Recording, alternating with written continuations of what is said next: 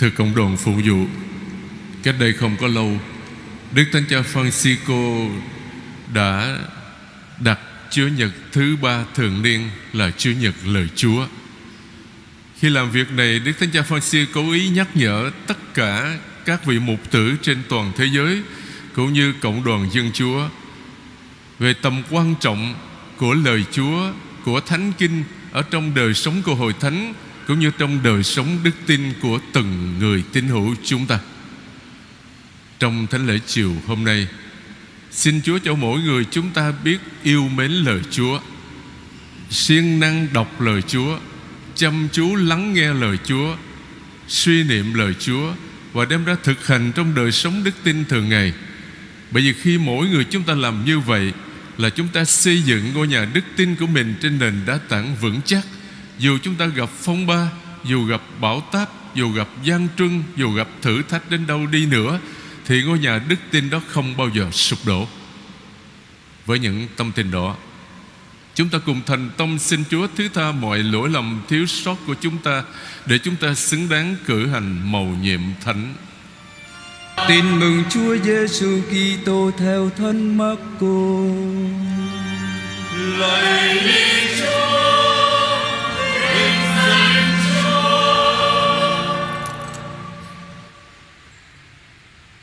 Sau khi Gioan bị bắt, Chúa Giêsu đến xứ Galilea rao giảng tin mừng về nước Thiên Chúa. Người nói: Thời giờ đã đầy đủ và nước Thiên Chúa đã đến gần. Anh em hãy sám hối và tin vào tin mừng. Trong lúc đi dọc theo bờ biển Galilea, người thấy Simon và em ông là Andre đang thả lưới xuống biển vì các ông là những người đánh cá. Chúa Giêsu bảo các ông, Hãy theo ta. Ta sẽ làm cho các ngươi trở thành những tay ngư phụ Chinh phục thiên hạ. Lập tức các ông bỏ lưới theo người. Đi xa hơn một chút nữa, Người thấy Giacôbê, Con ông JBD Và em ông là Gioan Đang vá lưới trên thuyền. Người liền gọi các ông. Hai ông bỏ cha là JBD Ở lại trên thuyền, Cùng với các người làm công và đi theo người đó là lời Chúa lời Chúa Kitô, lời khen Chúa.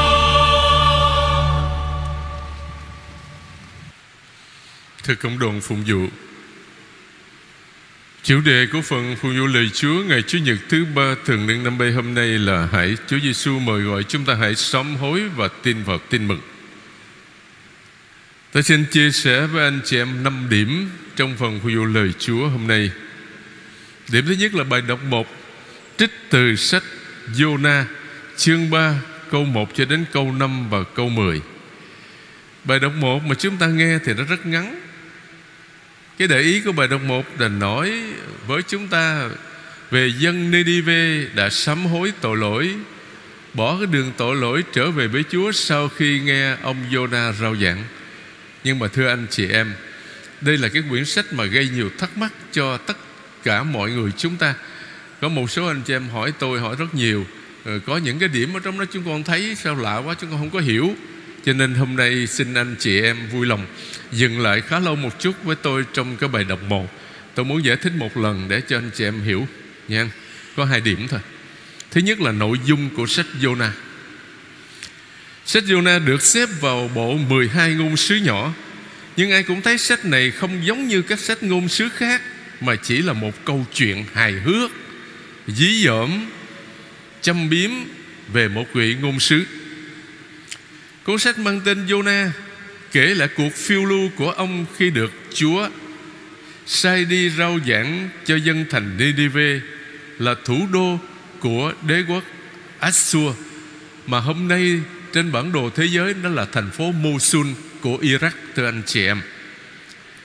Và Nineveh, đế quốc Assur đó là kẻ thù truyền kiếp của dân Israel. Ở trong cái sách Jonah có những yếu tố phóng đại. Ví dụ, Thành phố rộng tới ba ngày đường. Cả người lớn lẫn thú vật Đều khoác áo vải thô, ăn chay, đền tội, nha. Thậm chí là quan đường.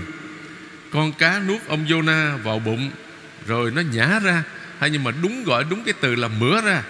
Ông ở trên bờ biển.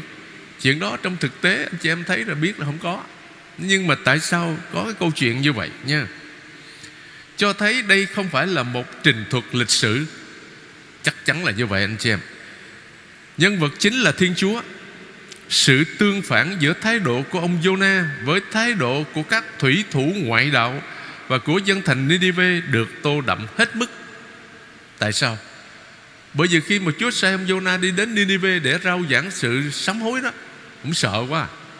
Thay vì đi đến Nineveh đó, ông mua vé tàu ở cảng Rafa đó, đi taxi đi chơi, nghĩa là ông đào diệm, đào tẩu. Rồi trong cái lúc mà ông đi thì có một cái cơn bão nổi lên. Và theo cái niềm tin của người thời xưa đó thì khi nào mà đi tàu ở dưới biển mà có cơn bão như vậy là tất nhiên ở trong tàu có người phạm tội. Bây giờ quăng cái người đó vứt người đó xuống biển đi thì sẽ hết tội. Nghĩa là bão sẽ không còn nữa. Thì ông nói tôi nè tôi trái lệnh chúa thay vì tôi đi ừ, đến Ninive tôi đi tạc xích tôi đi chơi tôi trốn đó. Bây giờ quăng tôi xuống đi. Thấy thì quăng xuống rồi bị cá nuốt rồi sau đó nhả lại đó em nha và cái thái độ của ông Jonah đó Ông nói ông yêu mến Chúa Nhưng mà ông lại làm ngược ý Chúa nha. Trong khi những người thủy thủ không có đạo Ngoại đạo và dân thành Ninive Thì nghe lời Chúa Tất cả đều vâng lệnh Thiên Chúa. Gió, biển, con cá Cây thầu dầu con sâu, mặt trời Gió nóng đều thi hành lệnh của Chúa truyền Nha Các thủy thủ chuyển từ thái độ khiếp sợ Sang kính sợ Và tế lễ cho Thiên Chúa. Dân đi đi về nghe lời rao giảng Thì ăn năn thống hối. Từ vua tới dân Từ người cho tới súc vật Chỉ có ông Jonah là chống đối Cự nữ với Thiên Chúa Từ đầu cho đến cuối. Đó là cái điều nó lạ anh chị em nhé. Câu chuyện kết thúc với câu hỏi Thiên Chúa đặt ra chờ ông Jonah trả lời. Chúa là người cha nhân hậu. Chúa đâu có muốn trừng phạt ai. Chúa muốn kẻ có tội ăn năn thống hối Để được Chúa tha thứ. Còn ông Jonah thì ông muốn là Chúa trừng phạt người ta. Chúa không có làm cái chuyện đó. Chúa không có trả thù dùng dân Israel. Điểm thứ hai là sứ điệp của sách Jonah như thế nào? Jonah tự nhận là người kính sợ Chúa, Nhưng lại hành động ngược với lệnh của Thiên Chúa. Rồi nổi giận Vì hành động tha thứ của Thiên Chúa Và vẫn ngồi chờ xem Như muốn xem Thiên Chúa có thay đổi ý định tha thứ hay là không. Nha.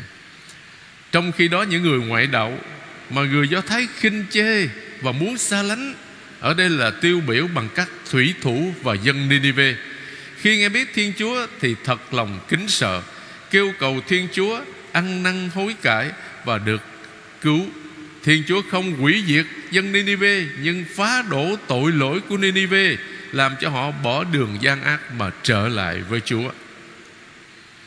Ông Jonah, ông biết Thiên Chúa là đấng từ bi nhân hậu, nhưng ông không muốn cho dân ngoại được hưởng lòng thương xót của Thiên Chúa. Ở đây chúng ta thấy cái tâm trạng của người Do Thái là như vậy nha. Ông muốn chết đi cho rồi. Vì thế dân ngoại đã được Chúa tha thứ. Ông tiếc xót cây thầu dầu Đã che mát cho ông Chứ không thương dân Ninive Câu hỏi cuối cùng của Thiên Chúa cho ta thấy Thiên Chúa yêu thương con người Chỉ vì họ là thụ tạo của người Chứ không phải vì họ là dân này hay là dân kia. Thưa anh chị em Trong Tân ước, Thánh Kinh Tân ước đó Hai yếu tố trong sách Jonah được Chúa Giêsu sử dụng. Một Câu chuyện ông Jonah ở trong bụng kình ngư á, Ba ngày ba đêm Được dùng để tượng trưng cho việc Chúa Giêsu ở trong lòng đất ba ngày ba đêm. Ở trong tin mừng mắt theo chương 12 câu 40 đã nói với chúng ta điều đó. Điểm thứ hai, Việc dân thành Ninive sám hối khi nghe ông Jonah rao giảng Được nêu lên như là một sự tương phản, Tố giác thái độ cứng lòng của dân Do Thái Đối với Chúa Giêsu Mà tin mừng Luca ở chương 11 câu 29 đến 32 Đã kể lại cho chúng ta Còn trong phụng vụ thưa anh chị em Câu chuyện ông Jonah được cứu khỏi đáy biển đã được dùng làm biểu tượng cho bí tích thánh tẩy kỳ tô giáo. Thưa anh chị em, như tôi nói với anh chị em lúc này, Chúa không muốn kẻ có tội phải chết đâu Nhưng mà Chúa muốn cho họ ăn năn thống hối Để rồi được Chúa thứ tha Để được Chúa yêu thương đó cũng là lời mời gọi cho tất cả mọi người chúng ta Bởi vì mang lấy thân phận con cháu Adam Chúng ta rất dễ phạm tội và khó làm việc lành Cho nên nhiều khi chúng ta phản bội là tình yêu của Thiên Chúa thì chúng ta cần hòa giải với Thiên Chúa qua bí tích gọi là hòa giải bí tích giải tội để chúng ta có thể hiệp thông với Thiên Chúa là đấng vô cùng thánh thiện là đấng ngàn trùng chi thánh. Điểm thứ hai, đáp ca Thánh Vịnh 24 mà chúng ta vừa nghe một ca viên hát thưa anh chị em. Đoạn Thánh Vịnh 24 hôm nay là lời cầu nguyện của tác giả Thánh Vịnh, đang lâm cảnh ngặt nghèo. Trước tình hình cực kỳ nguy hiểm Đe dọa đến mạng sống, Tác giả Thánh Vịnh thú nhận lỗi lầm Và xin Chúa tha thứ, Vì ông tin vào lòng thương xót của Thiên Chúa Là cha nhân hậu từ bi. Thánh Vịnh 24 cho ta biết phải làm thế nào Để tìm được sự bình an Giữa cơn thử thách, Thưa đó là đặt trọn niềm tin vào Thiên Chúa Vào lòng xót thương. Như các môn đệ kinh hoàng khi biển động, dữ dội và Đức Giêsu đã đi trên mặt nước đến với các ông. Như tin mừng Gioan chương 6 câu 18 đến 21 đã kể lại cho chúng ta. Hay như việc Chúa Giêsu ngủ khi thuyền đang gặp cuồng phong trên biển hồ Galilee.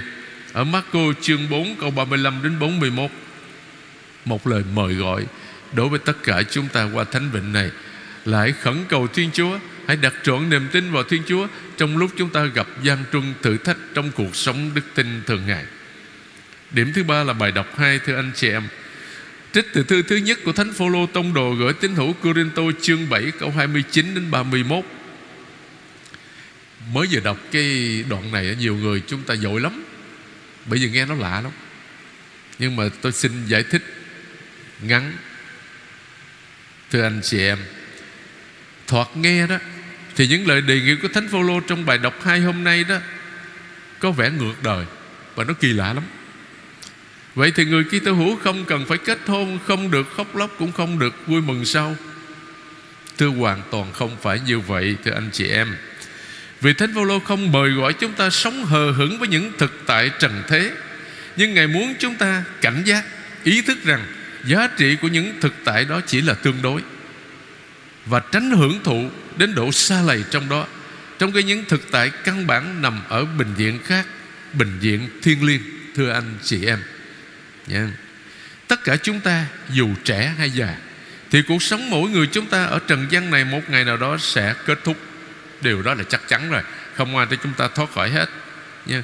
chúng ta có thể chết vì một con virus nhỏ bé thôi corona chẳng hạn. Một cơn bệnh hay là một tai nạn, chúng ta không biết. Và đối với người Kitô hữu chúng ta đó, chết không phải là hết, mà chết là bước sang một thế giới khác, một cuộc sống mới, cuộc sống vĩnh cửu được chuẩn bị cho chúng ta và chờ đợi chúng ta qua cái chết. Như trong thư của Thánh Phaolô thư thứ nhất, Thessalonica ngài nói, khi mà cái ngôi nhà của chúng ta ở trần gian này bị hủy diệt thì chúng ta được một cái chỗ ở vĩnh viễn trên trời. Dạ. Vấn đề là mỗi người chúng ta có chuẩn bị cho mình y phục phù hợp để bước vào cuộc sống mới ở đời sau hay không? Như Matthew chương 22 câu 11 cho đến 13 Thánh Phaolô nhắc nhở mỗi người chúng ta phải sống thế nào đó để những mối bận tâm ở đời này, cái chuyện hôn nhân và gia đình, cái chuyện làm ăn, chuyện này, chuyện khác, nó không làm cho chúng ta, gọi là, không còn quan tâm đến cuộc sống đời sau và quên chuẩn bị y phục lễ cưới. Như thánh Phaolô đã nói trong tư thứ nhất gửi Corinto chương 7 câu 35 Công việc khẩn cấp, thưa anh chị em. Vì thời giờ còn quá ít, Nhất là đối với những người lớn tuổi. Do đó, Điều cần thiết là chúng ta hãy từ bỏ tội lỗi Và gắn bó mật thiết với Chúa Giêsu. Yeah. Chúng ta đâu biết là Chúa gọi chúng ta lúc nào đâu. Chúng ta hãy nhớ câu ngạn ngữ Đừng để tới ngày mai Những gì chúng ta có thể làm vào ngày hôm nay, Thưa anh chị em. Đó là thống hối, Đó là gắn bó, Đó là dẫn thân theo Chúa. Và cuối cùng, thưa anh chị em, Đó là bài tin mừng. Tin mừng Marco chương 1 câu 14 đến 20 Ý nghĩa của phép rửa Kitô giáo. Có mấy điểm. Thứ nhất, Chúng ta thấy trong bài tin mừng Chúng ta vừa nghe ngắn thôi. Có một lời rao giảng giống như là rao giảng của ông Gioan Tẩy Giả trong tin mừng Marco đó, sứ vụ công khai của Chúa Giêsu bắt đầu sau khi ông Gioan bị bắt và tống giam. Nha. Và lời rao giảng của Chúa Giêsu giống như lời rao giảng của ông Gioan Tẩy Giả. Ông Gioan kêu gọi mọi người chịu phép rửa, tỏ lòng sám hối để được ơn tha tội. Marco chương 1 câu 4 trong khi Chúa Giêsu nói, thời kỳ đã mãn và triều đại Thiên Chúa đã đến gần, anh em hãy sám hối và tin vào tin mừng. Thứ hai, Tin vào tin mừng được Thánh Phaolô. Nhắc lại trong thư thứ nhất Corinto chương 15 câu 1 cho đến câu 8 Thưa anh em, Tôi xin nhắc lại cho anh em tin mừng mà tôi đã loan báo Và anh em đã lãnh nhận, cùng đang nắm vững. Tin mừng ở đây nói về cuộc thương khó, Có nghĩa là cuộc thương khó của Chúa Giêsu Người đã chết để chuộc tội cho chúng ta, Để chuộc lại ân làm nghĩa tử cho chúng ta để mỗi người chúng ta có thể gọi Thiên Chúa một cách thân mật là cha ơi. Cái tiếng đã mất từ khi ông bà tổ tông chúng ta phạm tội trong vườn địa đàng. Và tin mừng ở đây cũng là nói về sự phục sinh của người. Con người của Chúa Giêsu xuất thân của người, tất cả những gì người làm là một tin mừng, là nội dung của tin mừng mà chúng ta nghe từ anh chị em. Ở trong bí tích thánh tẩy, chúng ta có hai yếu tố. Tức là phép rửa Kitô giáo đó. Thứ nhất là sám hối tội lỗi. Tức là tin Đức Giêsu Trước khi lãnh nhận bánh thánh tẩy, Chúng ta lãnh bệnh những thánh tẩy còn nhỏ Thì những người lớn thưa thay cho chúng ta. Nhưng mà những người lớn thì trở lại Thì tự mình nói lên Cái quyết tâm từ bỏ tội lỗi Về tuyên xưng đức tin. Thời sơ khai Thì sau khi mà tuyên xưng như vậy Thì có dìm trong nước. Nhưng mà bây giờ thì không còn nữa vào cuối thế kỷ thứ nhất đó Thì việc tuyên xưng đức tin vào Chúa Giêsu Nhường chỗ cho việc tuyên xưng đức tin vào Thiên Chúa Ba Ngôi. Như tin mừng mắt theo chương 28 câu 19 đã nói với tất cả chúng ta.